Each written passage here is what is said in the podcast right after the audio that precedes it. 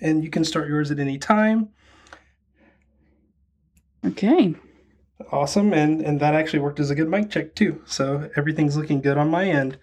Um, so I do want to start with just saying thank you. I know that it's early there. I can't. I, I can never keep up with the time difference.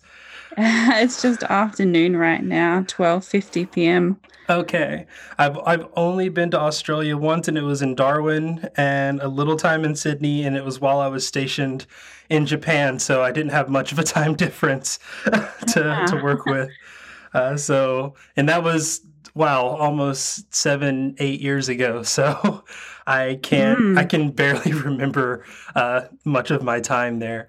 But uh, that being said, I know that we coordinated this really quickly, and I think it, it was like a, a week total between like planning things, getting things scheduled, and now recording. So uh, that usually does That's take right. time. So thank you so much for jumping onto the show. no problems. And I, I have to start with like what what is your role with illuminated bits? Because I, i'm so confused and i always get confused and i've asked ish like seven times and he can never give me like a clear answer. So as far as i know he does like the development stuffs and then you do everything else which doesn't seem fair to me but i mean if that's what works i'll go with it we have a very fair arrangement, actually. Um, so, Illuminated Bits is Ish's um, independent company. So, he has total ownership over it. I'm not actually employed by his company. I like kind of do contract work, and he um, he reimburses me for some of the work I do. So, I mean, Caps, uh, Capsicum is one of the apps we work on, and I get a share of the profits it makes. So, um, my role specifically is um, doing design. So, I work on designing the user interface. I use Sketch um, for that, and then I'll send those mock ups over to Ish, and he'll implement it in code not necessarily straight away. There is like a back and forth discussion and iterations before we're happy on a particular screen. And then I also do like social media, um, social media promotion for the apps we work on. So I create like artwork and come up with like the wording for tweets and Instagram and Facebook. Like, like we do, we do like agree on the messages and stuff that we want to share when we're promoting stuff and and then both discuss whether we like the artwork and stuff till so it is like a collaborative process so I already have a few questions just off of that response. Um, the big thing is you said that uh, you're kind of working as a contractor. Does that mean that you're mm-hmm. building apps with other developers, or um, working with other developers to, or other, I guess, business owners to uh, help promote their brands and their products as well? Uh, not currently. Um, I just started my, I just started a new app or released a new app that uh, is on my own developer account, and I actually so another developer actually worked with me, and I'll be paying him a share of the profits from my own project. So, um, yeah, I I actually am looking for work at the same time as working on all my own products. So they're I, like they're kind of like all different side projects, but I would love them to be full time projects that can make a living for me. I, I do think that that is the uh, the entrepreneur's dilemma of having so much work to do, and then also having your own things that you want to accomplish, all while trying to still make your business profitable. Uh, that's something yeah. that I'm learning more and more about, like each day that I've been uh, trying to do this this I don't even know what you would call it. I, I call it boutique creativity business uh, at this mm-hmm. point. But that's interesting because you know I I look at Stamp Pack and that was how I first found out about um, Ish and about and you and, and what you two were doing. But I look Mhm. at that and I look at Capsicum and it's to me it it does seem like a very joint uh, effort in there of like I'm you know you are just as much a part of that product as as Ish is, even though maybe the business is under his name. And and Mhm. I I like that. I like that it doesn't feel like it's oh hey I built this app and I had to hire a designer. It was Yeah. this is our app and we we built it. I think that that shows in your work. Exactly. Like I don't just I don't just see myself as like a contractor. I like I do consider them my apps as well and I really do feel part of it and have ownership and we make decisions about the product together like uh Ish Ish still like leads like uh he has a direction that that he wants to go and features that he wants to build. So he still leads like like the apps we've worked on together, but I can definitely have a big influence with my own ideas and like if there's ever something I want, he's like mock it up. so I have to do some work if I actually want it. If I want something, I have to like actually show like how it could look. so yeah. So looking at that and and definitely congratulations on the launch of a new app. Uh, I was lucky enough that that you gave me a, a copy to test, and I can already say like I've I've put a few things in it. Um, let's talk about that, but also let's talk about the difference between I work on an app with someone and then like Mhm. I work on my app with someone. Yeah. Yeah, that is true. Well, when I started working on this app, I actually I actually figured that it would go on on on the other developer's account um, because so I I primarily design. I only recently just started learning a little bit about uh, coding, learning Swift. Um, and so I figured it would go on his account, but he said to me, Kyle, who I'm working with, he said, It seems like you really uh, want to make a go at the indie life and that you're really passionate about this. Wouldn't it be great if you could release the app on your own account and like it be your app? And I actually thought that was really awesome. And um, because it was my it was my idea. And uh, me and Kyle, we met at Layers in 2017, which is a conference that happens at the same time as WWDC. And yeah, we kept in touch, and he really wanted to get into development. Like, he did web development before, and he wanted to get into working on iOS apps. So, really wanted to get some projects under his belt and stuff that he could have in his portfolio. And yeah, we talked about ideas for making an app, and I mentioned my idea for when did I, where you could track things you've done, like the last time you changed the sheets, or um, if you took your multivitamin. And he really liked the idea, and then we started working on it together. Um, yeah, so it's under my name. Like I have my own developer account, and that was a pretty exciting process setting up because I've never done that stuff before. Like with Ish, he managed all that side of things. So, yeah, I have a lot more ownership over this and a lot more, um, a lot more control in a way because, like, I'm I'm responding to all the support emails so far, and um, I can kind of make the executive decisions as well.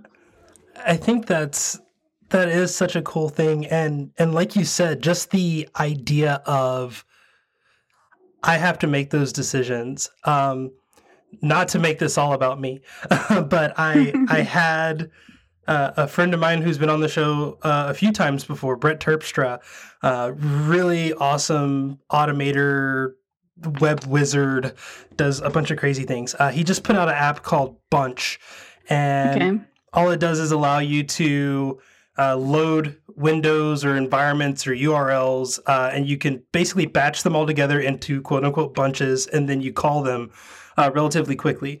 And I come in as an automator and as a scripter. So for me, I built an Alfred plugin just out of my desire to just do something with because I love the app and it, it solved a need that I had, but I wanted to make it better. And I built it and he was like, Oh, cool. Can I put this on my website and then reference your GitHub page for it? And that was the first time I'd ever had someone say, like, hey, you've done something that's really cool with code. Can I share it with my audience and let people download it? And they'll come to you with their problems and you can deal with it. and in my mind, it was like, I'm doing it. I'm actually doing it. And then I started noticing that people were actually following the uh, the repo, and I was like, "Oh God, what did I do?" um, so I'm sure that have just having your name and having your developer account tied to the application is both exhilarating and uh, terrifying at the same time. Yeah, it's a lot of work. Um, um, yeah, I spent quite a bit of time yesterday replying to emails and trying to do some marketing stuff and I I need to also at one point think about implementing new features and how I might design those and uh, any issues people are having, how I could solve them.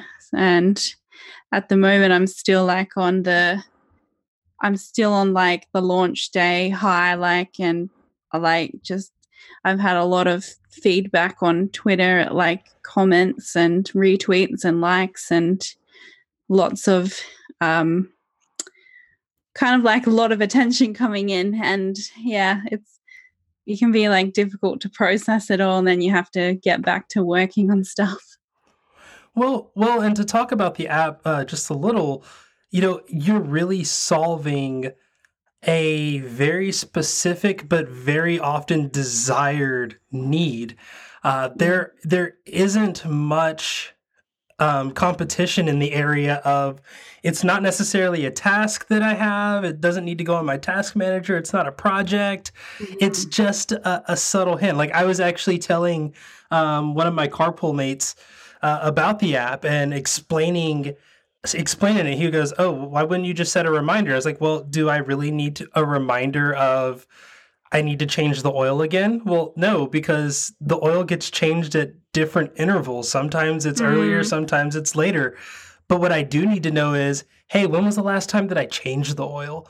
Because mm-hmm. if I do look at it and it says, "Oh wow, it's been like 7 months. I need to do that now."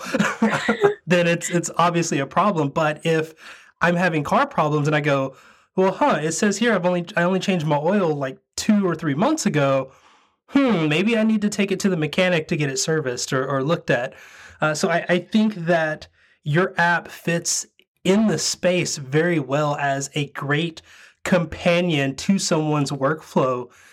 It doesn't have to be a calendar entry anymore. It doesn't have to be that task that never gets finished. Like it, it mm-hmm. has a home now. And I, I thank you for that because that makes me feel so much better because I get anxiety about unfinished tasks. But it also it just it just seems so logical that I'm like how how is this just coming out? And I, I guess it was just waiting for you. yeah, I always wanted something like this, and I couldn't find something similar. Um, I think there might be some other products that are like this, but I don't know how long ago it was since they've been released and how popular they w- they are. Like, um, yeah, they might be quite out outdated and abandoned products. So, anyway, even if there are existing products in this space, I wanted to make my own that, you know, and how I would want it to be and my own touch. Like, I like designing and I like fun, bright colors. So, I made sure I put a really nice color scheme in there. I just Absolutely. tried to make it nice. I think the theme that I'm using right now is the purple haze because I really okay. like it. So that with the dark brightness, I think That's the great. colors are they really pop in that that scheme. Yeah, my developer Kyle chose um, the additional themes. I like, I started with the yellow and cyan one, and he added in a bunch of others. So, can thank Kyle for the other colors. I will definitely do that. You mentioned that you met Kyle what two years ago now, and and that yeah. you've had this idea and and it's been in development. I think that's mm-hmm. something that people tend to forget. Like I know Ish made a really good point about this of like I had this idea for an application and the technology wasn't there. And even if the technology was there, like it took him 20 apps to get to a thing that he enjoyed like he was like okay this is close it's not exactly what i was wanting but it was close and it was the culmination of all those other things um, for you you're just starting out in the programming uh, arena. You've been doing it for uh, you know a few years now. Uh, how how does that feel when you don't have the experience of 20 apps behind you and it, this is like the first app how how does that feel mm.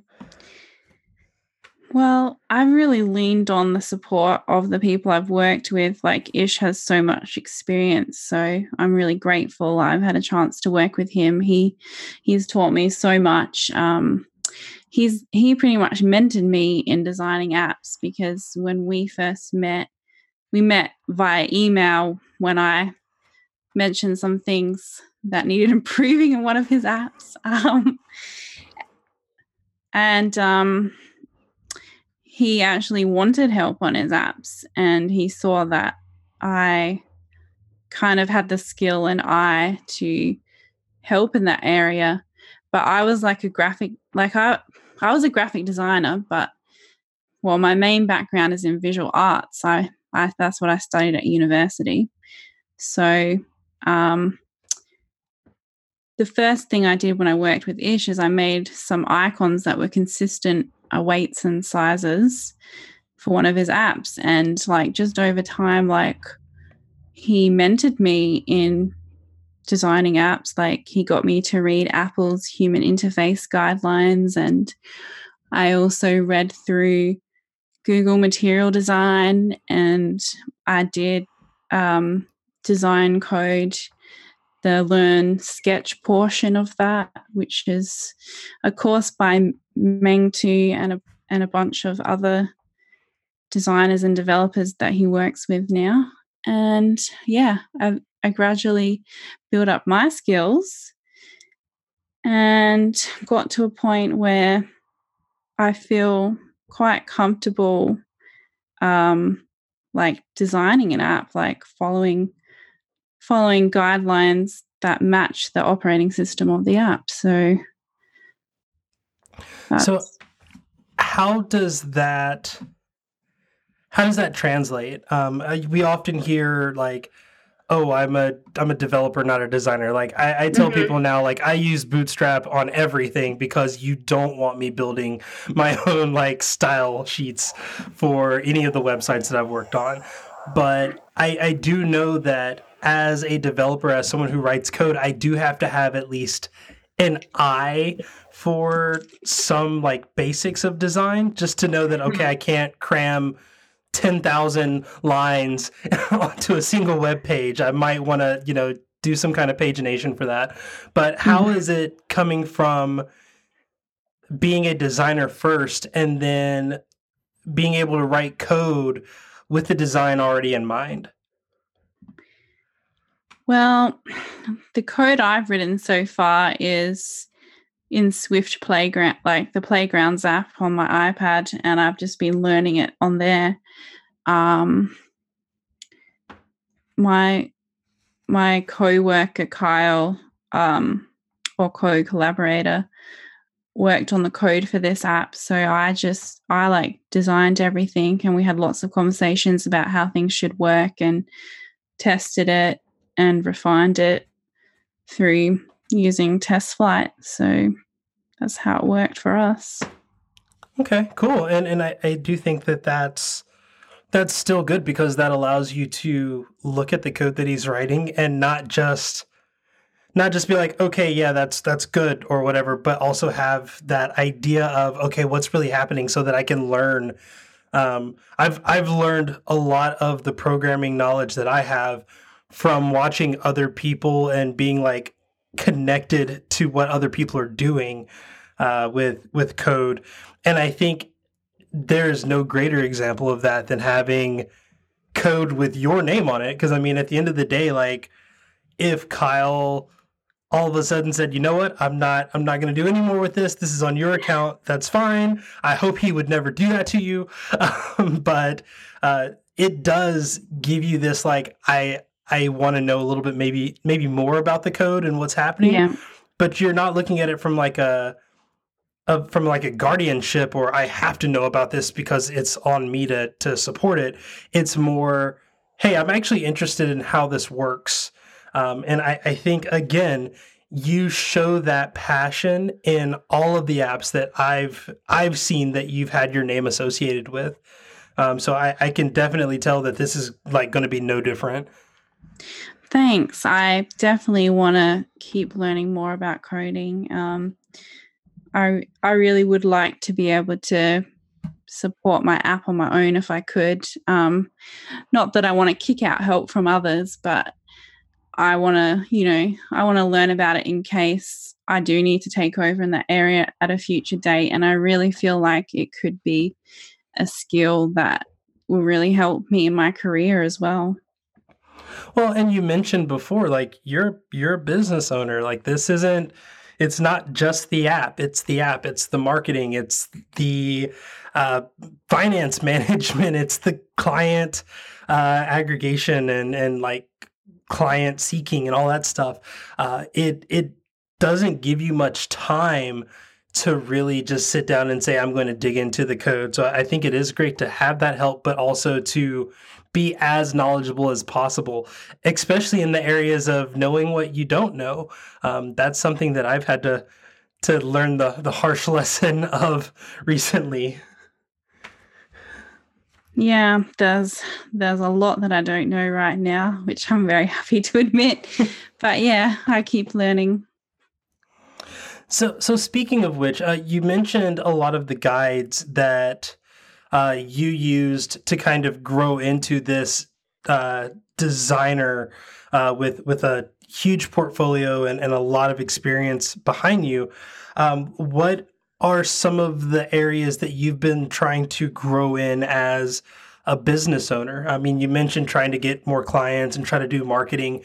I noticed that the marketing for Stamp Pack was was big, and then it seemed like Capsicum was even bigger. Like you had more of a an idea of coordinating with different publications and mm. putting out your own blog posts and, and kind of really having a marketing campaign instead of just I released an app, yay! Because that's that's basically what I do with everything. Is like I did this thing, okay, I'm going to set it down, forget about it, and start working on the next one.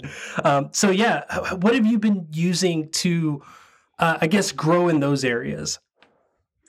Yeah, well, one of the biggest things is building a community around me like um i started on twitter a long time ago and um following people in the industry that i'm in and people that i'm interested in and like joining in in conversations and um, i just happened to have built a big support network around me in a way because when I announce something, a lot of people in the community rally around me. I recently also joined like a developer meetup in Adelaide, uh, Adelaide, South Australia, where I live, and networking in person with developers and people who work on apps. So that's also been good to like talk to people in person and some people even come up to me and ask about how Capsicum is doing. And it's really cool that they know what I work on. I do think that the community side of things are, are extremely important. Um, I I mean, I'm glad to be somewhat a part of that community. I'm always looking at, at what what you're doing, and I, I can't say I can even emulate it. Usually I just try to be like, okay, like Heidi put out this super awesome medium post. Maybe I just do like an announcement or a tweet and do the bare minimum of that if I can.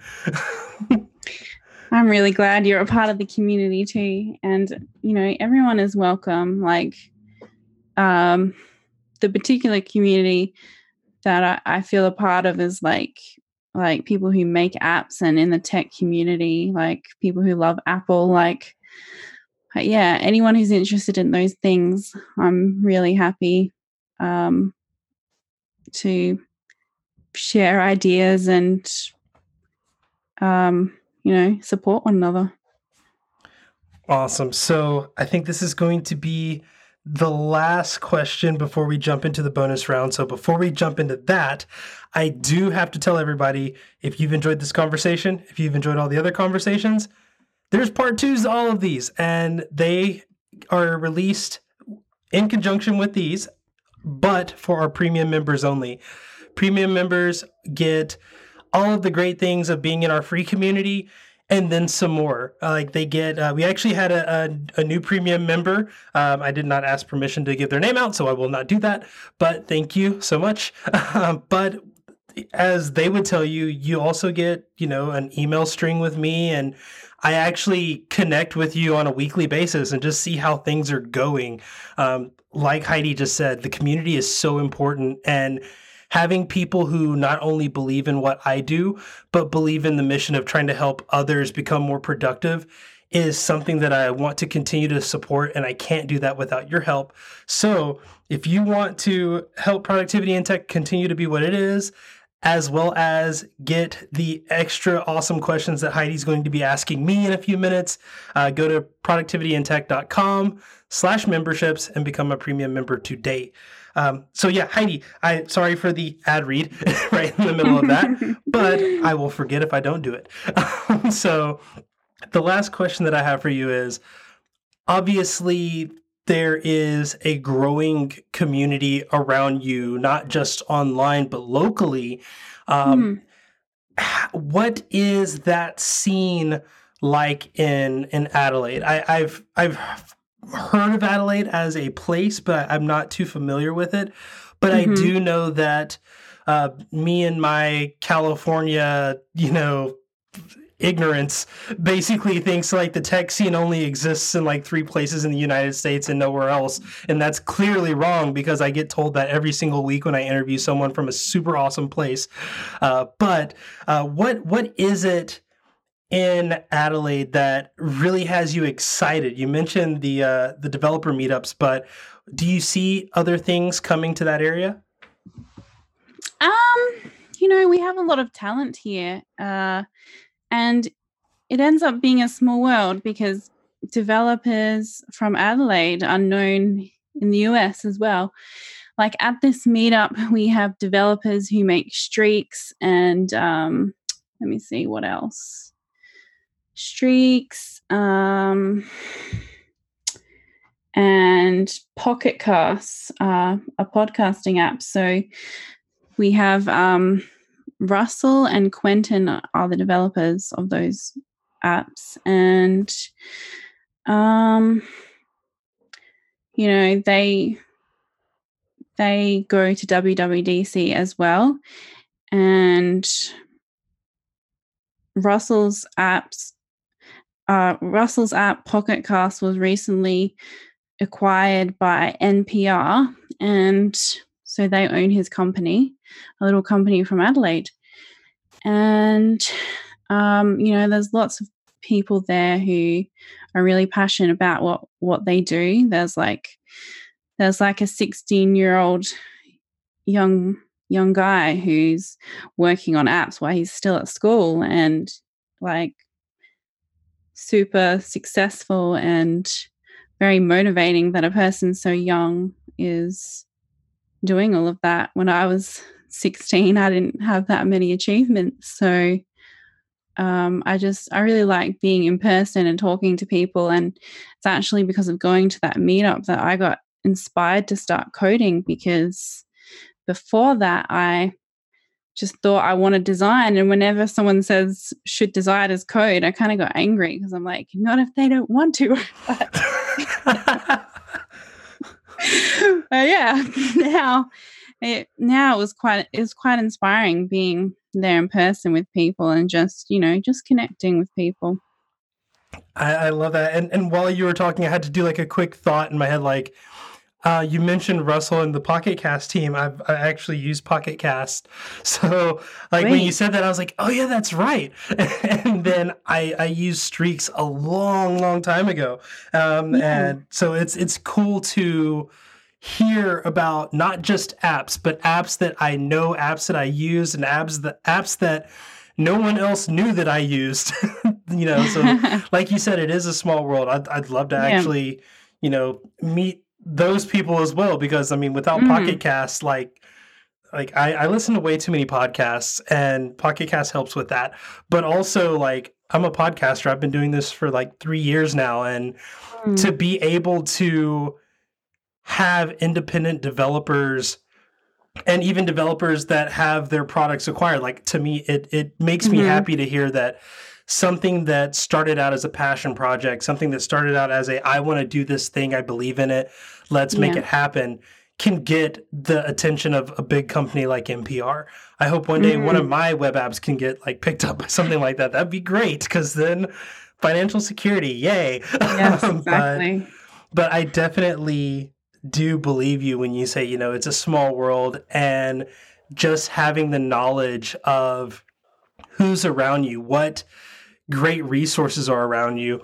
That right. is one of the things that I think will make for great developers and designers alike, not just one or the other. Mm. So let's wrap it up. Let's let's finish this off with telling how telling everyone how they can be a part of your community and get in touch with you uh, if they want to on Twitter or or wherever else. Yeah. So I'm very active on Twitter. My profile is Heidi underscore Helen, and that's H E I D I underscore H E L E N. Uh, that's the best place to reach me, really. Um, reply to my tweets or send me a DM, and people can chat to me there. Awesome. So, are you ready for the after show? Yes.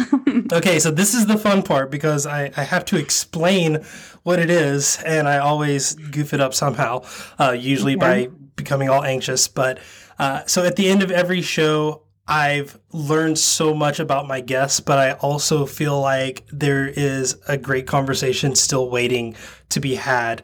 And because I'm all out of ideas of where that conversation can come from, I turn it mm-hmm. over to my guest. I pass the host baton mm-hmm. over to them and let them ask me whatever questions they want. They can be about productivity, they can be about technology, they can be about what I had for dinner tonight, which my wife made an amazing grilled chicken that oh, wow. I want to brag about because like I, I walked in and I was just like, this is the best chicken I've ever had.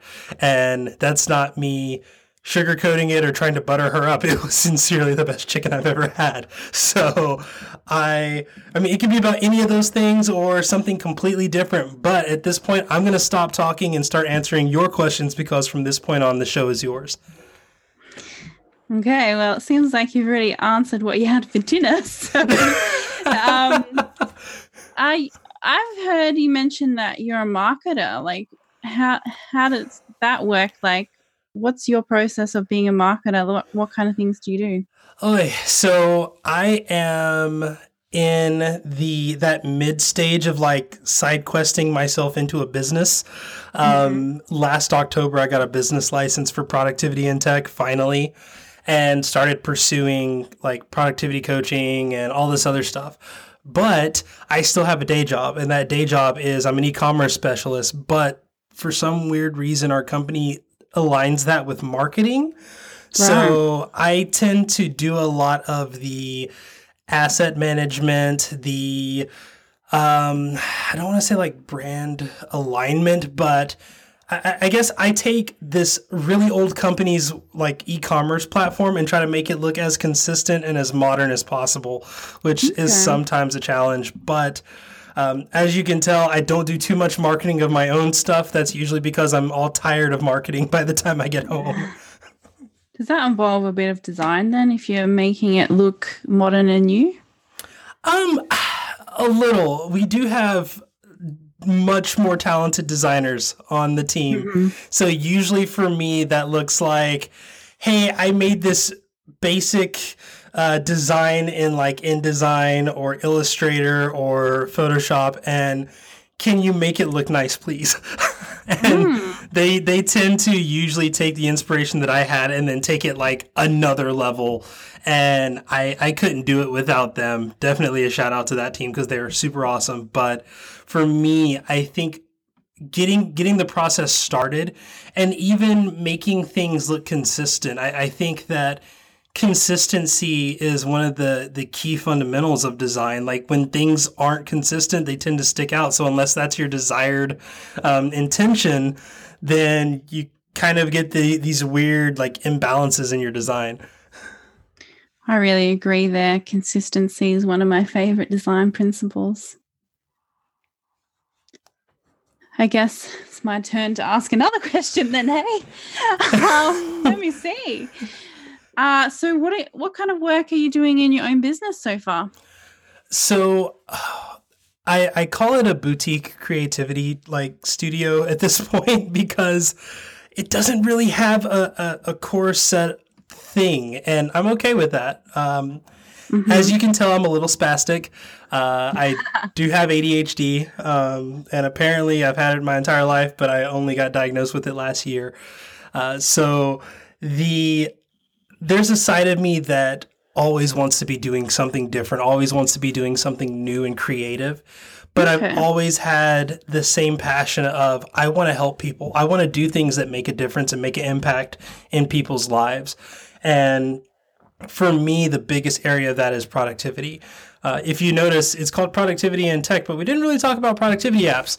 That's mm. because I tend to stay away from productivity apps if I can help it because mm-hmm. I do think that uh, people tend to get too caught up in the system and not yeah. not in the process itself. So that's for right. me, I do productivity coaching for developers. Uh, that's one of my my first big things is helping developers get away from the idea of agile and scrum and and all of these other weird buzzwords that make no sense to people who don't know what I'm talking about.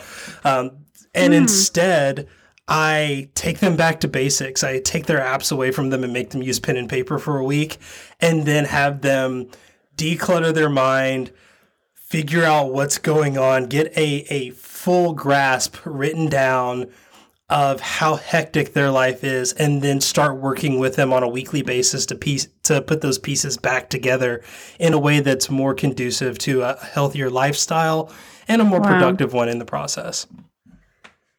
That sounds very useful and helpful because with so much check out there, oh my goodness, I have like you have to respond to emails, you have to respond to tweets, uh, you know, like like when I actually get an email with requests, then I have to do something with them like I have to log them somewhere so they don't just get forgotten and you know, there's design assets to create, there's marketing to do, there's you know new features to work on and like there's just so many things and that's just on your one project and then if you have multiple they all have the same needs and then there's your everyday life like all your family responsibilities and you know seeing friends.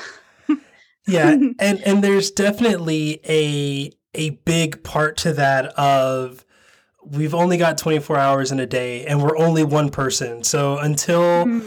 until they start like cloning people at the cyclic rate or finding ways to let us do work in space so that our days are longer, like mm-hmm. I don't foresee us being able to get more done in that same amount of time. So what I tend to try to to help people with is um, I mentioned like the boutique creativity side of that is I not only coach them, but mm-hmm. I also help with putting a system in place, and a lot of that focuses around automation and some automation practices.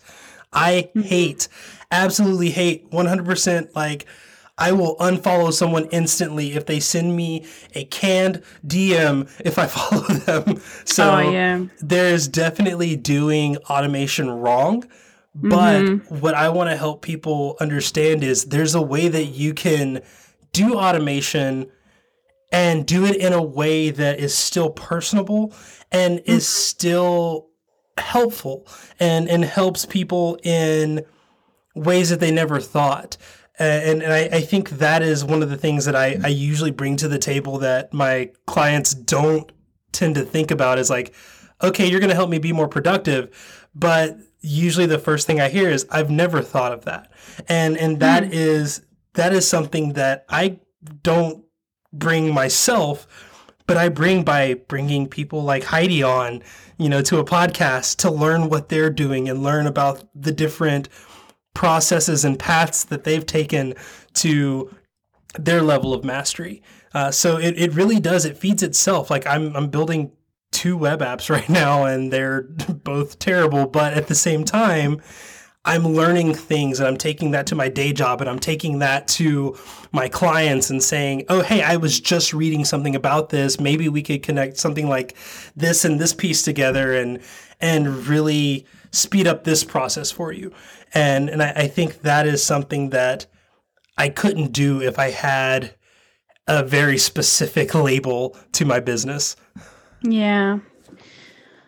Yeah, whatever whatever works. Um Yeah, I consider myself to have very many skills as well and it is hard to it is hard to like just put a label on on who you are and what you do. Um like in my work I definitely I do I wear a lot of hats at times. So like you do whatever needs to be done like if if you own your own business you you know you can you can be doing the marketing you can be doing the customer support you can be doing it all. Definitely, and and that is something that um, I think Paul Jarvis's book Company of One talks about really well, and I'd recommend that book to anybody. I need to finish reading my copy um, so I can give it to someone. Uh, but the the idea of not scaling larger than your capabilities is something that is really hard to master because I mean we all want to have a billion dollar business. We all want to be the next Apple, but Apple employs thousands of people, and for the most part, it's just us. So if we can scale that down and say, hey, let me make enough to live off of and be hyper selective with my clients so that it doesn't feel like work. It feels like I'm connecting with an old friend or I'm having Yeah. fun. Or as I mentioned in one of my um, newsletter posts, you know, all of my clients now are people that I've known for at least two years now. And that, except for one, my newest client is, I've only known them for about six months. But okay there was work that was put into that relationship before I even proposed that they send some work my way and that I could help them, whether it was a podcast editing or video courses or whatever. It was meeting them up, meeting them at a conference, learning about what they do, learning about the process that they they take, and then going to them with not just, oh, here's my sales pitch. It is here, I know the exact problems that you're having in your system because you've told me about them. And mm-hmm. here is my plan to already start helping. And and here's the stuff that I'll do, not just because I want your business, but because I want to see you succeed. Because you're my friend at this point. I've known you for years. Like mm. and and I think that having that mentality and being able to keep your clientele limited so that you can do that really does help you not only build a scalable business that you can maintain, but it also takes a lot away from the oh great I got to deal with customers or oh great I got to worry about this person not sending me in it you know not paying his invoice on time. You know it, it, mm-hmm. it gets rid of a lot of those problems that trying to become a big company has. Yeah. Yeah, it's really great to work with people that you care about and um you know, enjoy working with. Uh what happens though when like your friends or people you want to work with don't have much resources or money like people that you'd care about and want to help with your business so I, I think that's where having having something for everyone um, I know I just said don't have something for everyone. Now have something for everyone. But um, having the ability to meet people where they are mm. is really important. Um, I mean, as a productivity coach, I know that I could charge $150 an hour or $250 an hour. I don't. Mm-hmm. Um, it's not fair for me because that means I have to now invest that much amount of time um, aside from having a day job, aside from being a husband, being a business owner, and being a new father, um, that's just a lot to ask of myself. So what I do is instead I charge forty. I charge sorry, fifty-five dollars. We just had a price increase. Okay. Um, went from, we went up ten bucks. sorry, everyone, uh, but we did that. You know, I, I made that decision to do that with my clients all with them agreeing to it first of all and i told them i said mm-hmm. if you mm-hmm. don't if you don't feel like you're not getting that extra $10 worth of value i will keep it at the old price for you um, mm-hmm. but also having this idea of i want to be able to help people at where they need it most yeah fortune 500 ceos who can afford a thousand dollars a week don't need my help i can't help mm. them i have no idea what they're doing but the person that's struggling to you know keep that first job that first developer job that they had or trying to balance you know life of you know being a husband or, or a wife or or being a, just being a, a spouse in general being a parent being um, a new employee those are the people that i want to help. So i make my content affordable to them that does mean that I don't talk with them every day. That does mean that I can't put out, you know, I can't publish books and things like that because that would take more time. Mm. But it makes the people who are going to value the work that I'm I'm, you know, providing, it makes them more uh, susceptible to or more, I guess, accepting of the help that I have because they know it's not coming from a position of give me $5,000 and I'm going to tell you the same thing that, you know, you could hear on 15 podcasts this week. I'm going to really do my best to try to think outside the box for them and help them come up with a system that is truly unique to what is going on in their life. But I'm going to do it at a in a at a rate that they can afford. That's really awesome. So this will probably be my final question. I was wondering after hearing all of this, uh, where your inspiration and drive comes from and as well as knowledge in offering coaching to people like what motivated you to start it and like what what do you draw upon so the biggest thing is all those podcasts that I mentioned. I, I think at this point I'm, I don't have the the list up, but Last time I checked, I'm subscribed to 153 podcasts. so, and not all of them are currently running. Uh, some of them are seasonal. Some of them are probably expired at this point. I just don't go through and prune them because I don't need to. Yeah. Um, but there are there are definitely people in the industry that I've looked up to for a long time. Uh, a big shout out to Mike Vardy, who um, at one point actually asked me to work with him, and um, I declined because of that exact answer of you know, I can't really help people that are not in a situation that I'm used to, or that I'm, you know, mm. comfortable helping in. But uh, to answer the question of where I get the the inspiration and the drive from, I was once that person.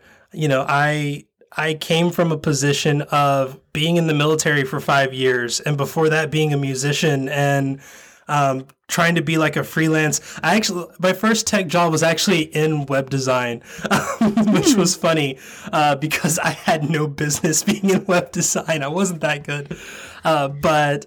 I, quite a varied background, and and that's always been my thing is I don't want to do the same thing for too long.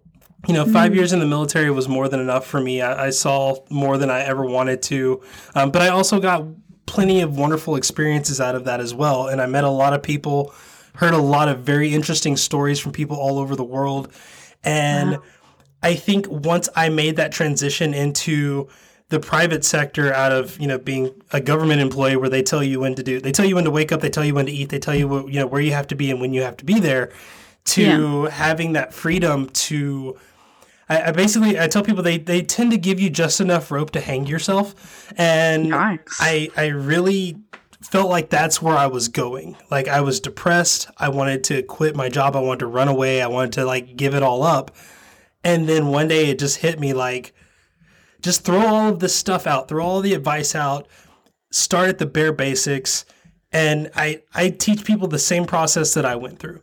The same process wow. that I did and it worked for me. You know, I'm still at that same company six years later, and I've changed departments and done some stuff in that, but I'm now at a point where I feel like I have control of my workload and I have control of the things that I want to learn. And that plus the idea of learning that the more people I talk to, the more that I learn from them. And the more that I learn from them, the more that I get to play around with stuff that is just genuinely interesting to me. So that desire to interact with as many people as possible and to do as much as possible, I think that's where the drive comes from. Um, that and you know my I want my daughter to look up to me and and say you know I want to be like that when I grow up. So now I have that that added bonus. That's so sweet. Well, thank you for all of your answers, Jay. Absolutely. And I think the dogs next door are barking or telling me that I should probably get off of this microphone. OMG. okay, I'm going to stop my recording there. And you can start yours at any time. Okay. Awesome, and and that actually worked as a good mic check too. So everything's looking good on my end. Um, so I do want to start with just saying thank you. I know that it's early there. I can't. I, I can never keep up with the time difference. it's just afternoon right now, twelve fifty p.m. Okay. I've I've only been to Australia once and it was in Darwin and a little time in Sydney and it was while I was stationed in Japan, so I didn't have much of a time difference to yeah. to work with.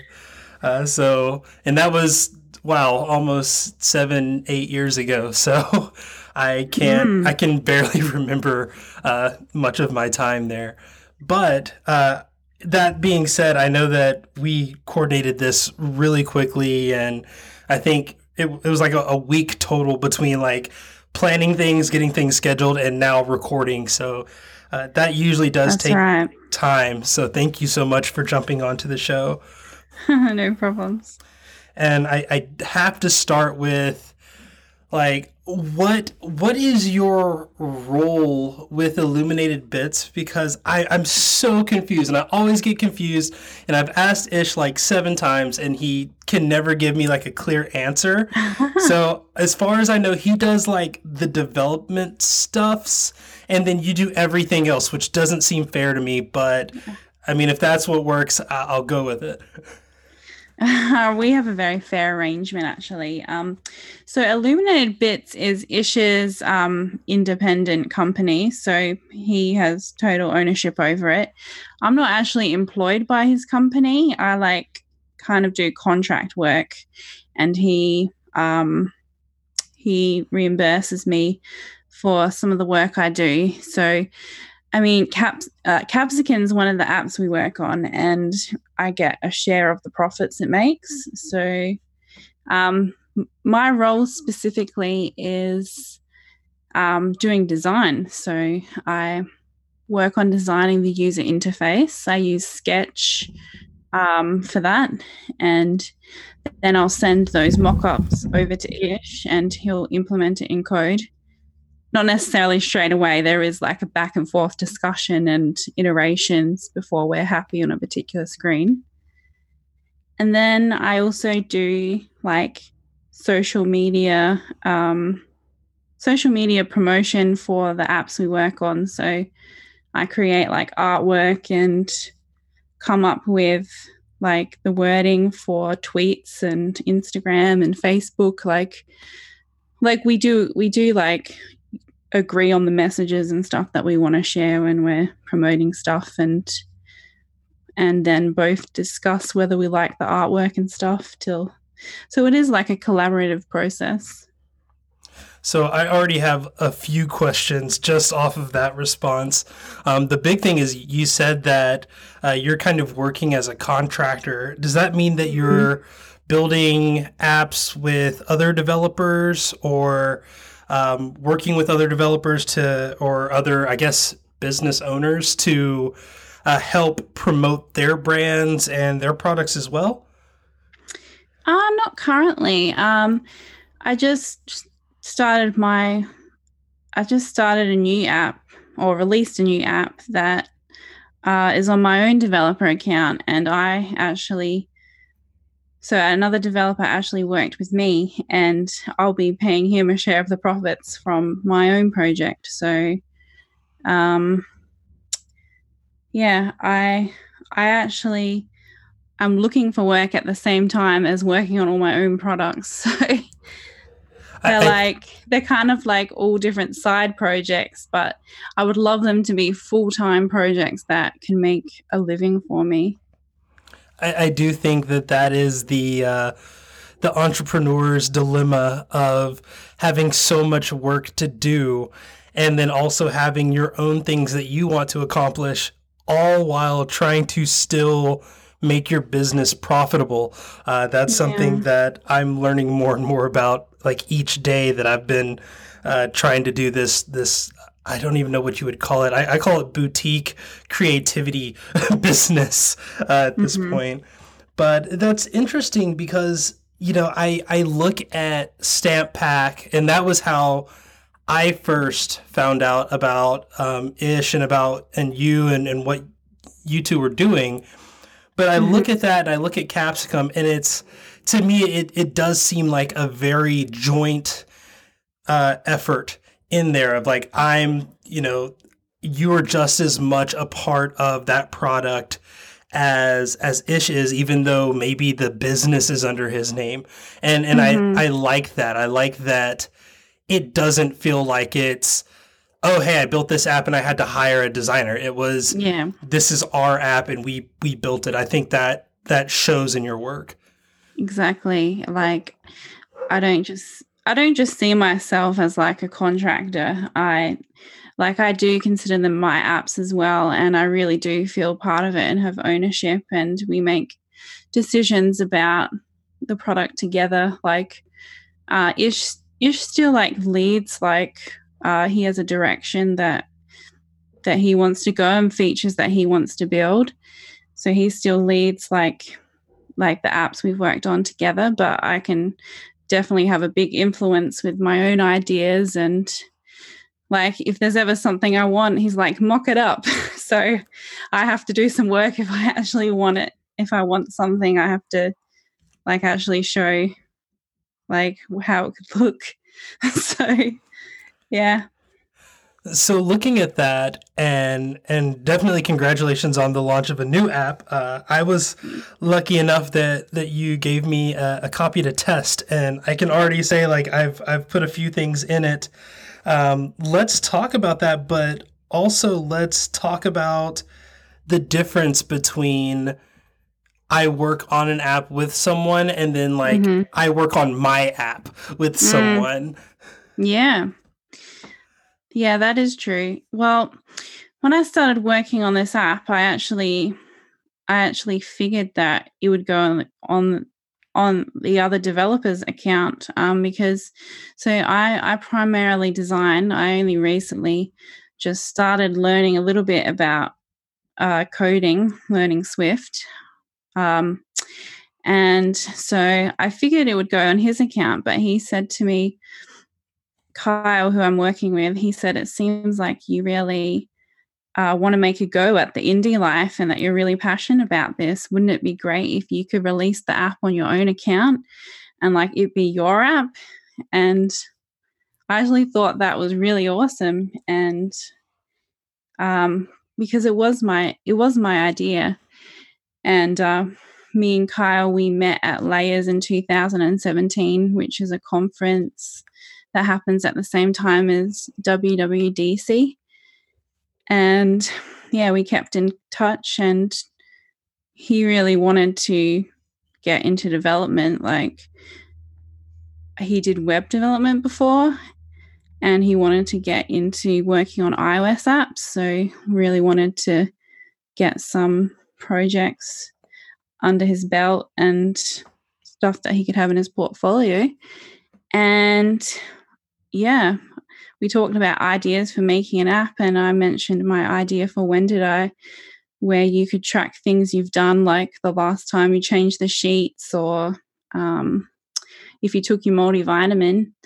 And he really liked the idea, and then we started working on it together. Um, yeah, so it's under my name. Like I have my own developer account, and that was a pretty exciting process setting up because I've never done that stuff before. Like with Ish, he managed all that side of things. So, yeah, I have a lot more ownership over this and a lot more. Um, a lot more control in a way because like I'm I'm responding to all the support emails so far and um, I can kind of make the executive decisions as well. I think that's that is such a cool thing and and like you said just the idea of I have to make those decisions. Um, not to make this all about me, but I I had uh, a friend of mine who's been on the show uh, a few times before, Brett Terpstra, uh, really awesome automator, web wizard, does a bunch of crazy things. Uh, he just put out an app called Bunch, and okay. all it does is allow you to uh, load windows or environments or URLs, uh, and you can basically batch them all together into quote unquote bunches, and then you call them uh, relatively quickly. And I come in as an automator and as a scripter. So for me, I built an Alfred plugin just out of my desire to just do something with because I love the app and it, it solved a need that I had, but I wanted to make it better. And I built it and he was like, Oh, cool. Can I put this on my website and then reference your GitHub page for it? And that was the first time I'd ever had someone say, like, hey, you've done something that's really cool with code. Can I share it with my audience and let people download it and they'll come to you with their problems and you can deal with it. and in my mind, it was like, I'm doing it. I'm actually doing it. And then I started noticing that people were actually following the uh, the repo, and I was like, "Oh God, what did I do?" um, so I'm sure that have just having your name and having your developer account tied to the application is both exhilarating and uh, terrifying at the same time. Yeah, it's a lot of work. Um, um, yeah, I spent quite a bit of time yesterday replying to emails and trying to do some marketing stuff and I I need to also at one point think about implementing new features and how I might design those and uh, any issues people are having, how I could solve them. And at the moment, I'm still like on the I'm still on like the launch day high, like, and like just, I've had a lot of feedback on Twitter, like comments and retweets and likes, and lots of, um, kind of like a lot of attention coming in. And yeah, it's, it can be like difficult to process it all, and then you have to get back to working on stuff. Well, well, and to talk about the app uh, just a little, you know, you're really solving a very specific but very often desired need. Uh, yeah. There, there isn't much um, competition in the area of. It's not necessarily a task that I have. It doesn't need to go on my task manager. It's not a project. Mm-hmm. It's just a, a, subtle hint. Like I was actually telling um, one of my carpool mates uh, about the app and explaining explaining it, he goes, "Oh, why wouldn't you just set a reminder?" I was like, "Well, do I really need a reminder of I need to change the oil again?" Well, no, because the oil gets changed at different intervals. Sometimes it's mm. earlier, sometimes it's later. But what I do need to know is, hey, when was the last time that I changed the oil? Because mm-hmm. if I do look at it and it says, "Oh wow, it's been like 7 months. I need to do that now." then it's it's obviously a problem, but if I'm having car problems and I go, well, huh, it says here I've only I only changed my oil like two or three months ago. Hmm, maybe I need to take it to the mechanic to get it serviced or, or looked at. Uh, so I, I think that your app fits in the space very well as a great companion to someone's workflow.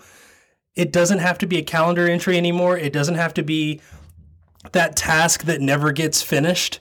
Like it, mm-hmm. it has a home now. And I, I thank you for that because that makes me feel so much better because I get anxiety about unfinished tasks. But it also it just it just seems so logical that I'm like how how is this just coming out? And I, I guess it was just waiting for you.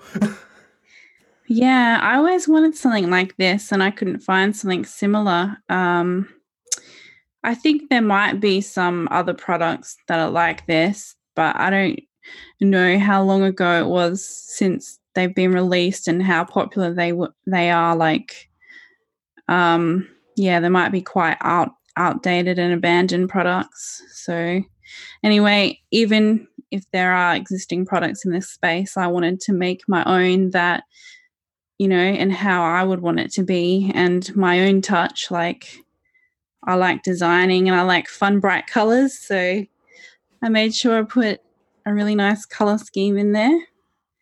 I just Absolutely. tried to make it nice. I think the theme that I'm using right now is the purple haze because I really okay. like it. So that with the dark brightness, I think Sweet. the colors are they really pop in that that scheme. Yeah, my developer Kyle chose um, the additional themes. I like I started with the yellow and cyan one, and he added in a bunch of others. So can thank Kyle for the other colors. I will definitely do that. You mentioned that you met Kyle what two years ago now, and and that yeah. you've had this idea and and it's been in development. I think that's mm-hmm. something that people tend to forget. Like I know Ish made a really good point about this of like I had this idea for an application and the technology wasn't there. And even if the technology was there, like it took him 20 apps to get to a thing that he enjoyed like he was like okay this is close. It's not exactly what i was wanting but it was close and it was the culmination of all those other things. Um, for you you're just starting out in the programming uh, arena. You've been doing it for uh, you know a few years now.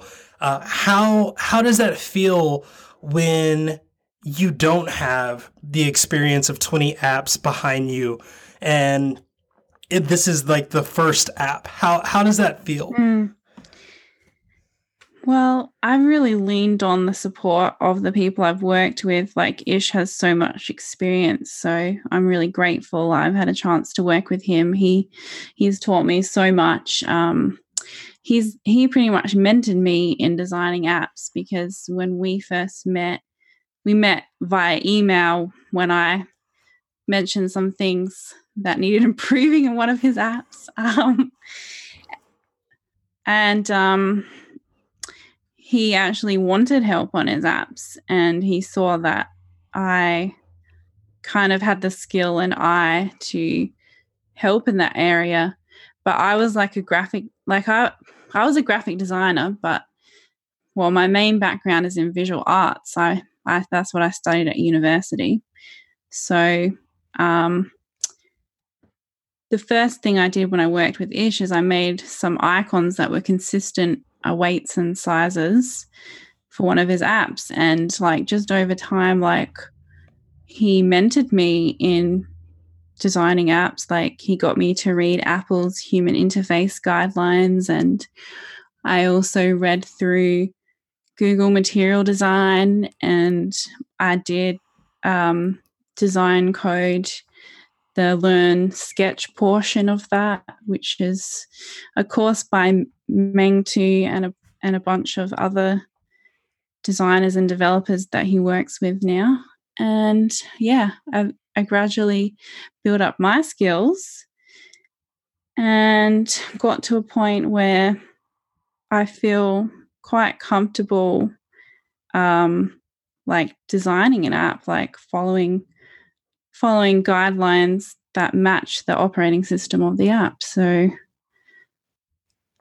so how does that how does that translate? Um, we often hear like, "Oh, I'm a I'm a developer, not a designer." Like I, I tell mm-hmm. people now, like I use Bootstrap on everything because you don't want me building my own like style sheets for any of the websites that I've worked on. But I, I do know that as a developer, as someone who writes code, I do have to have at least an eye for some like basics of design just to know that okay, mm-hmm. I can't cram 10,000 lines onto a single web page. I might want to, you know, do some kind of pagination for that. But mm-hmm. how is it coming from being a designer first and then being able to write code with the design already in mind? Well, the code I've written so far is in Swift Playground, like the Playgrounds app on my iPad, and I've just been learning it on there. Um, my my co-worker Kyle, um, or co-collaborator, worked on the code for this app. So I just I like designed everything, and we had lots of conversations about how things should work, and tested it and refined it through using TestFlight. So that's how it worked for us. Okay, cool. And and I, I do think that that's that's still good because that allows you to look at the code that he's writing and not just not just be like, okay, yeah, that's that's good or whatever, but also have that idea of okay, what's really happening so that I can learn.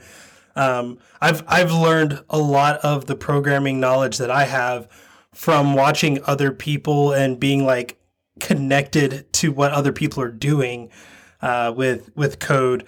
And I think there's no greater example of that than having code with your name on it. Because I mean, at the end of the day, like if Kyle all of a sudden said, "You know what? I'm not. I'm not going to do any more with this. This is on your account. That's fine." I hope he would never do that to you, um, but uh, it does give you this like I I want to know a little bit maybe maybe more about the code and what's happening. Yeah. But you're not looking at it from like a, a from like a guardianship or I have to know about this because it's on me to to support it. It's more, hey, I'm actually interested in how this works. Um, and I, I think again, you show that passion in all of the apps that I've I've seen that you've had your name associated with. Um, so I, I can definitely tell that this is like going to be no different.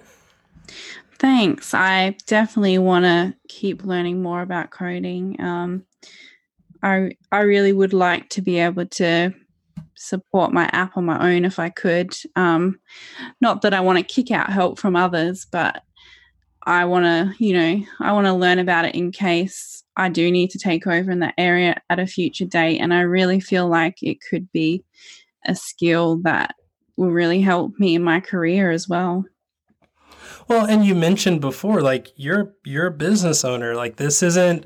It's not just the app. It's the app. It's the marketing. It's the uh, finance management. It's the client uh, aggregation and and like client seeking and all that stuff. Uh, it it doesn't give you much time to really just sit down and say I'm going to dig into the code. So I think it is great to have that help, but also to be as knowledgeable as possible, especially in the areas of knowing what you don't know. Um, that's something that I've had to to learn the the harsh lesson of recently. Yeah, there's there's a lot that I don't know right now, which I'm very happy to admit. but yeah, I keep learning.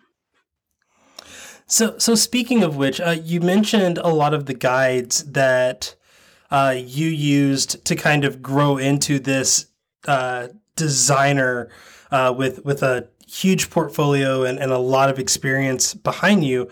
Um, what are some of the areas that you've been trying to grow in as a business owner? I mean, you mentioned trying to get more clients and try to do marketing.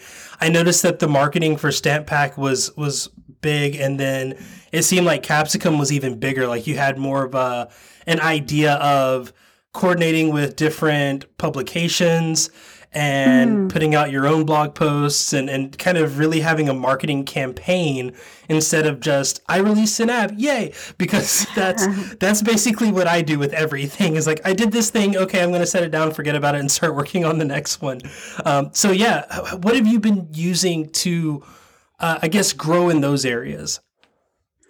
Yeah, well, one of the biggest things is building a community around me. Like, um, I started on Twitter a long time ago and um, following people in the industry that I'm in and people that I'm interested in and like joining in in conversations and um, I just happened to have built a big support network around me in a way because when I announce something, a lot of people in the community rally around me. I recently also joined like a developer meetup in Adelaide, uh, Adelaide, South Australia, where I live, and networking in person with developers and people who work on apps. So that's also been good to like talk to people in person and some people even come up to me and ask about how Capsicum is doing. And it's really cool that they know what I work on. I do think that the community side of things are, are extremely important.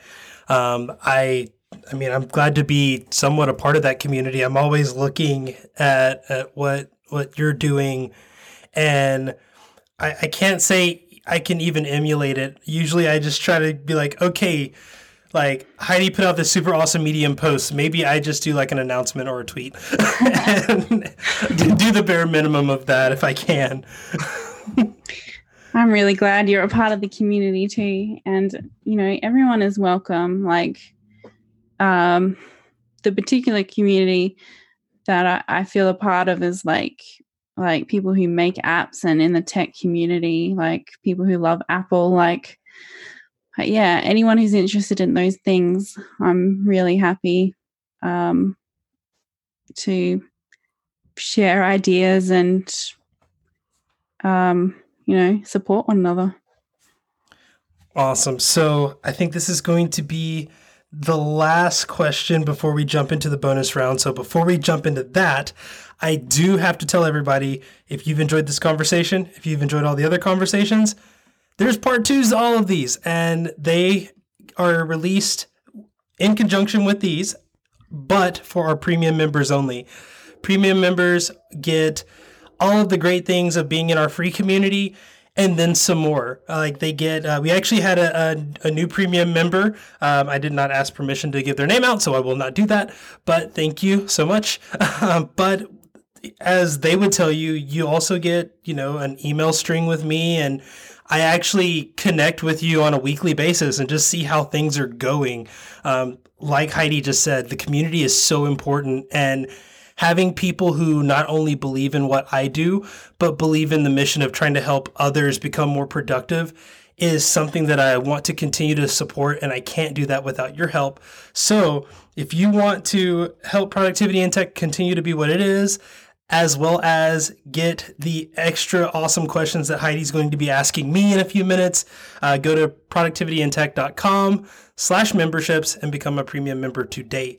Um, so yeah, Heidi, I sorry for the ad read right in the middle of that, but I will forget if I don't do it. so the last question that I have for you is obviously there is a growing community around you, not just online, but locally. Um, mm-hmm. What is that scene like in in Adelaide? I, I've I've heard of Adelaide as a place, but I'm not too familiar with it. But mm-hmm. I do know that uh, me and my California, you know, ignorance basically thinks like the tech scene only exists in like three places in the United States and nowhere else. And that's clearly wrong because I get told that every single week when I interview someone from a super awesome place. Uh, but uh, what what is it in Adelaide that really has you excited? You mentioned the uh, the developer meetups, but do you see other things coming to that area?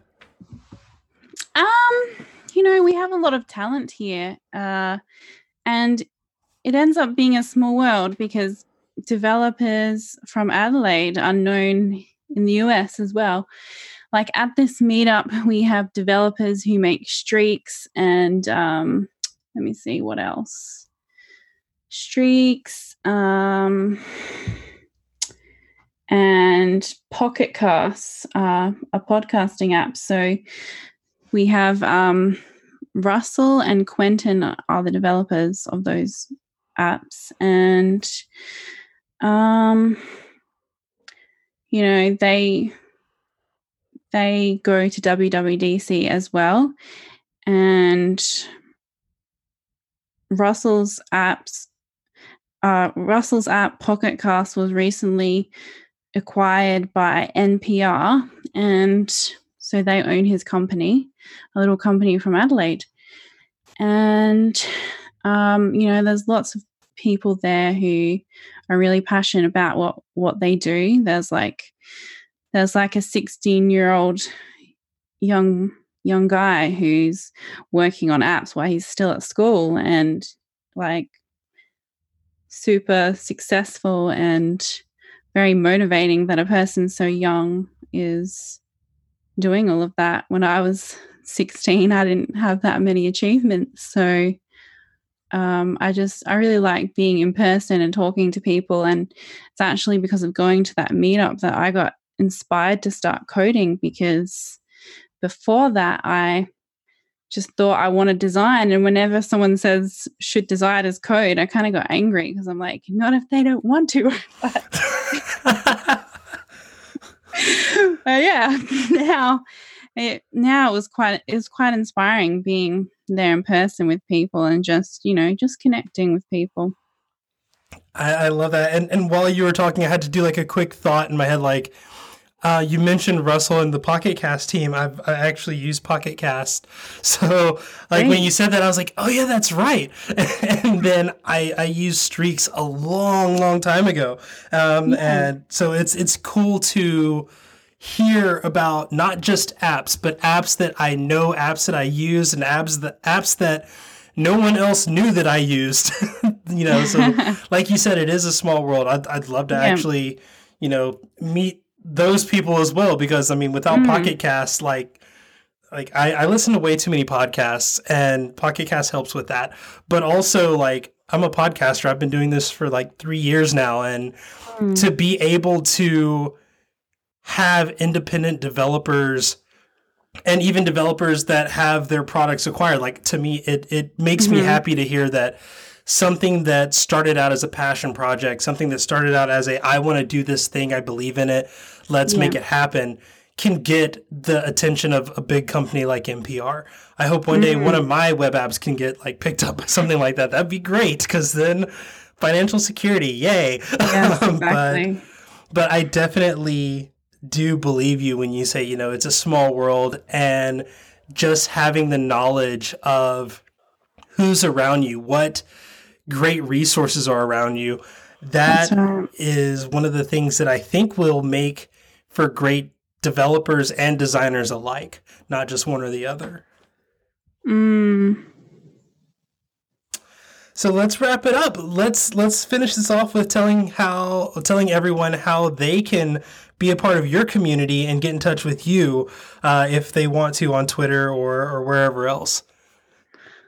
Yeah. So I'm very active on Twitter. My profile is Heidi underscore Helen, and that's H E I D I underscore H E L E N. Uh, that's the best place to reach me, really. Um, reply to my tweets or send me a DM, and people can chat to me there. Awesome. So, are you ready for the after show? Yes. okay, so this is the fun part because I, I have to explain what it is, and I always goof it up somehow, uh, usually okay. by becoming all anxious. But uh, so at the end of every show, I've learned so much about my guests, but I also feel like there is a great conversation still waiting to be had. And because I'm all out of ideas of where that conversation can come from, I turn mm-hmm. it over mm-hmm. to my guest. I pass the host mm-hmm. baton over to them and let them ask me whatever questions they want. They can be about productivity, they can be about technology, they can be about what I had for dinner tonight, which my wife made an amazing grilled chicken that oh, wow. I want to brag about because like I, I walked in and I was just like, this is the best chicken I've ever had. And that's not me sugarcoating it or trying to butter her up. It was sincerely the best chicken I've ever had. So I I mean it can be about any of those things or something completely different. But at this point I'm gonna stop talking and start answering your questions because from this point on the show is yours. Okay, well it seems like you've already answered what you had for dinner. So um, I I've heard you mention that you're a marketer. Like how how does that work? Like what's your process of being a marketer? What, what kind of things do you do? Oh, so I am in the that mid stage of like side questing myself into a business. Mm-hmm. Um, last October, I got a business license for productivity in tech finally, and started pursuing like productivity coaching and all this other stuff. But I still have a day job, and that day job is I'm an e-commerce specialist. But for some weird reason, our company aligns that with marketing.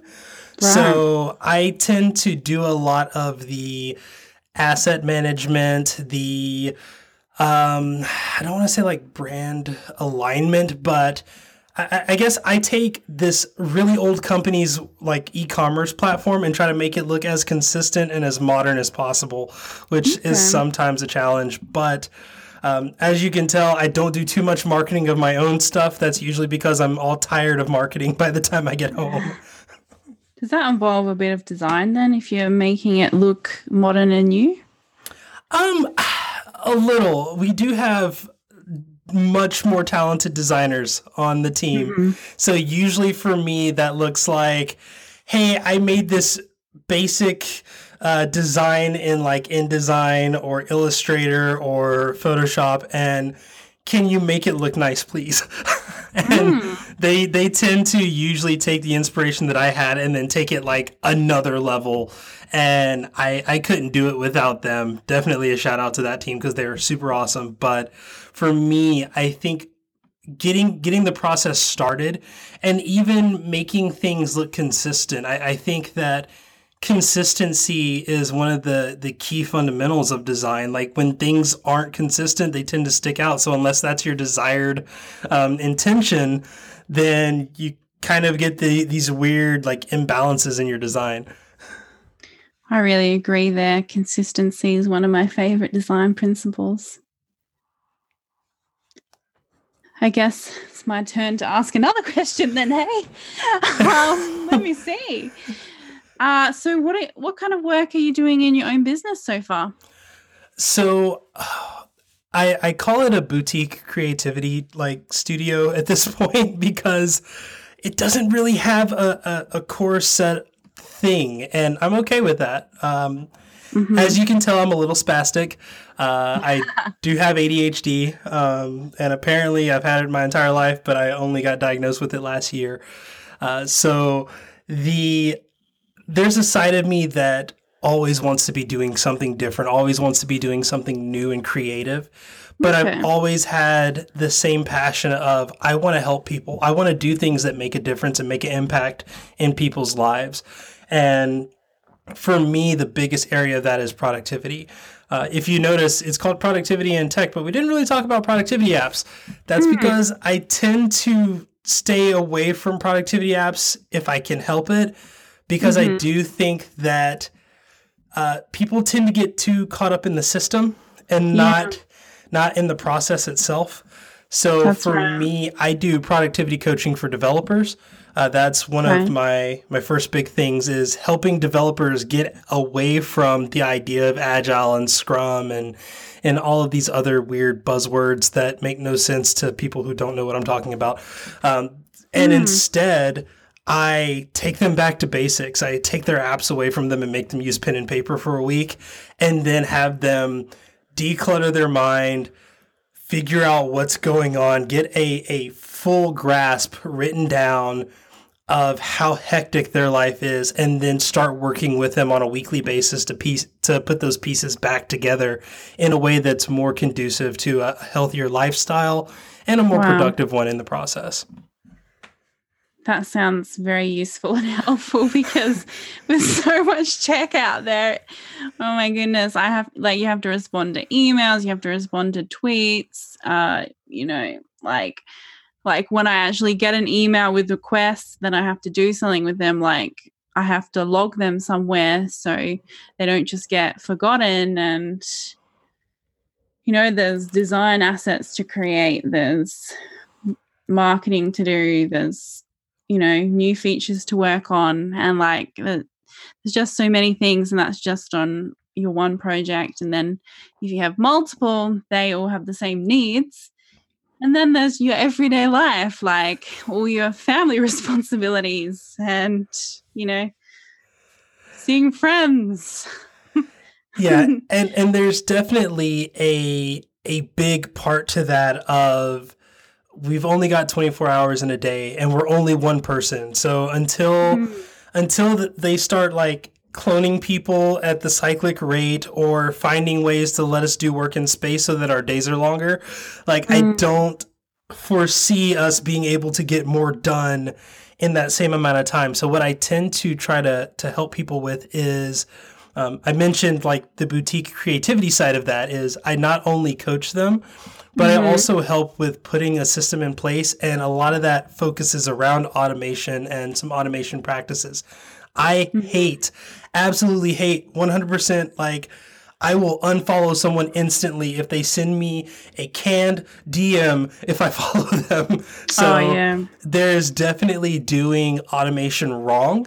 Mm-hmm. But what I want to help people understand is there's a way that you can do automation and do it in a way that is still personable and mm-hmm. is still helpful and and helps people in ways that they never thought. And, and I, I, think that is one of the things that I, I usually bring to the table that my clients don't tend to think about is like, okay, you're going to help me be more productive. But usually the first thing I hear is, I've never thought of that. And, and mm. that is, that is something that I don't bring myself, but I bring by bringing people like Heidi on, you know, to a podcast to learn what they're doing and learn about the different processes and paths that they've taken to their level of mastery. Uh, so it, it really does, it feeds itself. Like I'm, I'm building two web apps right now and they're both terrible, but at the same time, I'm learning things and I'm taking that to my day job and I'm taking that to my clients and saying, oh, hey, I was just reading something about this. Maybe we could connect something like this and this piece together and and really speed up this process for you. And and I, I think that is something that I couldn't do if I had a very specific label to my business. Yeah. Yeah, whatever whatever works. Um Yeah, I consider myself to have very many skills as well and it is hard to it is hard to like just put a label on on who you are and what you do. Um, like in my work, I definitely, I do, I wear a lot of hats at times. So, like, you do whatever needs to be done. Like, if if you own your own business, you, you know, you can you can be doing the marketing, you can be doing the customer support, you can be doing it all. Definitely, and and that is something that um, I think Paul Jarvis's book Company of One talks about really well, and I'd recommend that book to anybody. I need to finish reading my copy um, so I can give it to someone. Uh, but the the idea of not scaling larger than your capabilities is mm. something that is really hard to master because I mean we mm-hmm. all want to have a billion dollar business. We all want to be the next Apple, but Apple employs thousands of people. And for the most part, it's just us.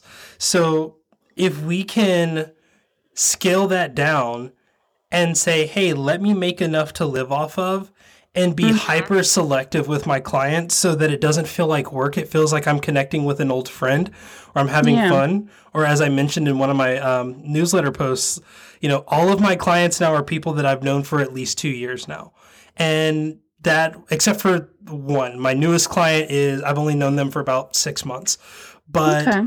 there was work that was put into that relationship before I even proposed that they send some work my way and that I could help them, whether it was a podcast editing or video courses or whatever.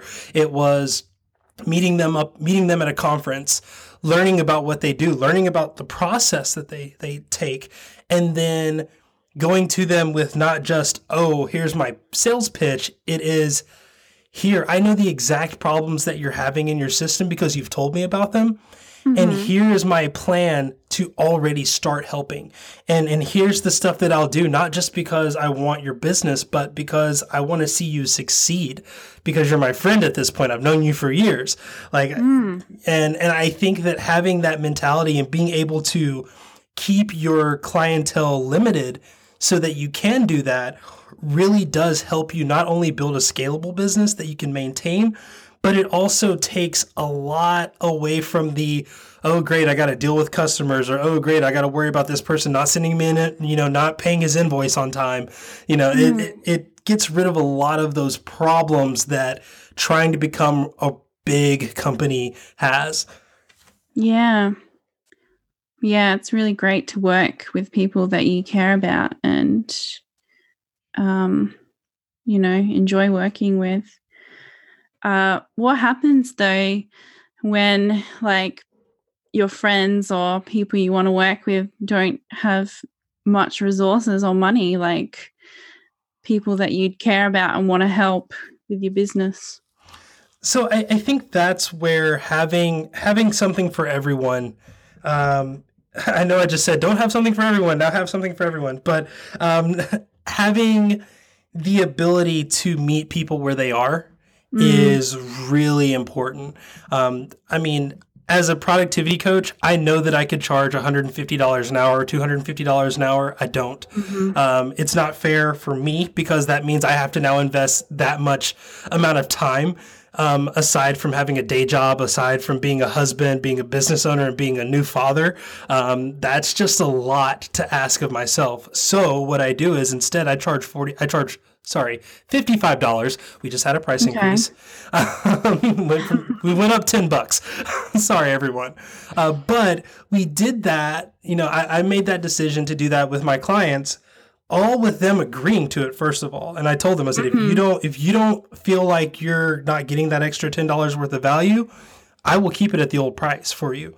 Um, mm-hmm. But also having this idea of I want to be able to help people at where they need it most. Yeah. Fortune 500 CEOs who can afford $1,000 a week don't need my help. I can't help mm. them. I have no idea what they're doing.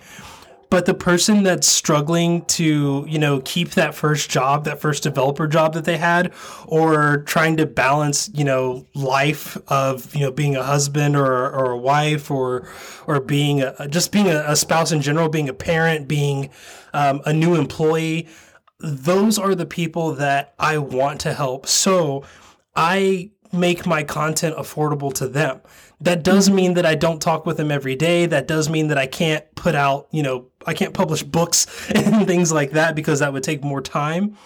Mm. But it makes the people who are going to value the work that I'm I'm, you know, providing, it makes them more uh, susceptible to, or more, I guess, accepting of the help that I have because they know it's not coming from a position of give me $5,000 and I'm going to tell you the same thing that you know you could hear on 15 podcasts this week. I'm going to really do my best to try to think outside the box for them and help them come up with a system that is truly unique to what is going on in their life. But I'm going to do it at a in a at a rate that they can afford. That's really awesome. So, this will probably be my final question. I was wondering, after hearing all of this, uh, where your inspiration and drive comes from, and as well as knowledge in offering coaching to people. Like, what motivated you to start it, and like what what do you draw upon? So the biggest thing is all those podcasts that I mentioned. I, I think at this point I'm, I don't have the the list up, but last time I checked, I'm subscribed to 153 podcasts. so, and not all of them are currently running. Uh, some of them are seasonal. Some of them are probably expired at this point. I just don't go through and prune them because I don't need to. Yeah. Um, but there are there are definitely people in the industry that I've looked up to for a long time. Uh, a big shout out to Mike Vardy, who um, at one point actually asked me to work with him, and um, I declined because of that exact answer of you know I can't really help people that are not in a situation that I'm used to or that I'm you know comfortable helping in, but. Uh, to answer the question of where I get the the inspiration and the drive from, I was once that person. You know, I I came from a position of being in the military for five years, and before that, being a musician and um, trying to be like a freelance. I actually, my first tech job was actually in web design, which was funny uh, because I had no business being in web design. I wasn't that good, uh, but. You have quite a varied background. and and that's always been my thing is I don't want to do the same thing for too long you know, five years in the military was more than enough for me. I, I saw more than I ever wanted to, um, but I also got plenty of wonderful experiences out of that as well. And I met a lot of people, heard a lot of very interesting stories from people all over the world, and wow. I think once I made that transition into the private sector out of you know being a government employee where they tell you when to do they tell you when to wake up they tell you when to eat they tell you what, you know where you have to be and when you have to be there to yeah. having that freedom to I, I, basically I tell people they they tend to give you just enough rope to hang yourself, and nice. I I really felt like that's where I was going. Like I was depressed. I wanted to quit my job. I wanted to run away. I wanted to like give it all up. And then one day it just hit me like, just throw all of this stuff out, throw all the advice out, start at the bare basics. And I, I teach people the same process that I went through, the same process wow. that I did and it worked for me. You know, I'm still at that same company six years later, and I've changed departments and done some stuff in that, but I'm now at a point where I feel like I have control of my workload and I have control of the things that I want to learn. And that plus the idea of learning that the more people I talk to, the more that I learn from them. And the more that I learn from them, the more that I get to play around with stuff that is just genuinely interesting to me. So that desire to interact with as many people as possible and to do as much as possible, I think that's where the drive comes from. Um, that and you know my I want my daughter to look up to me and and say you know I want to be like that when I grow up. So now I have that that added bonus. That's so sweet. Well, thank you for all of your answers, Jay. Absolutely. And I think the dogs next door are barking or telling me that I should probably get off of this microphone. OMG. okay, I'm going to stop my recording there. Maybe. Um, and you can start yours at any time. Okay. Awesome. And and that actually worked as a good mic check too. So everything's looking good on my end. Um, so I do want to start with just saying thank you. I know that it's early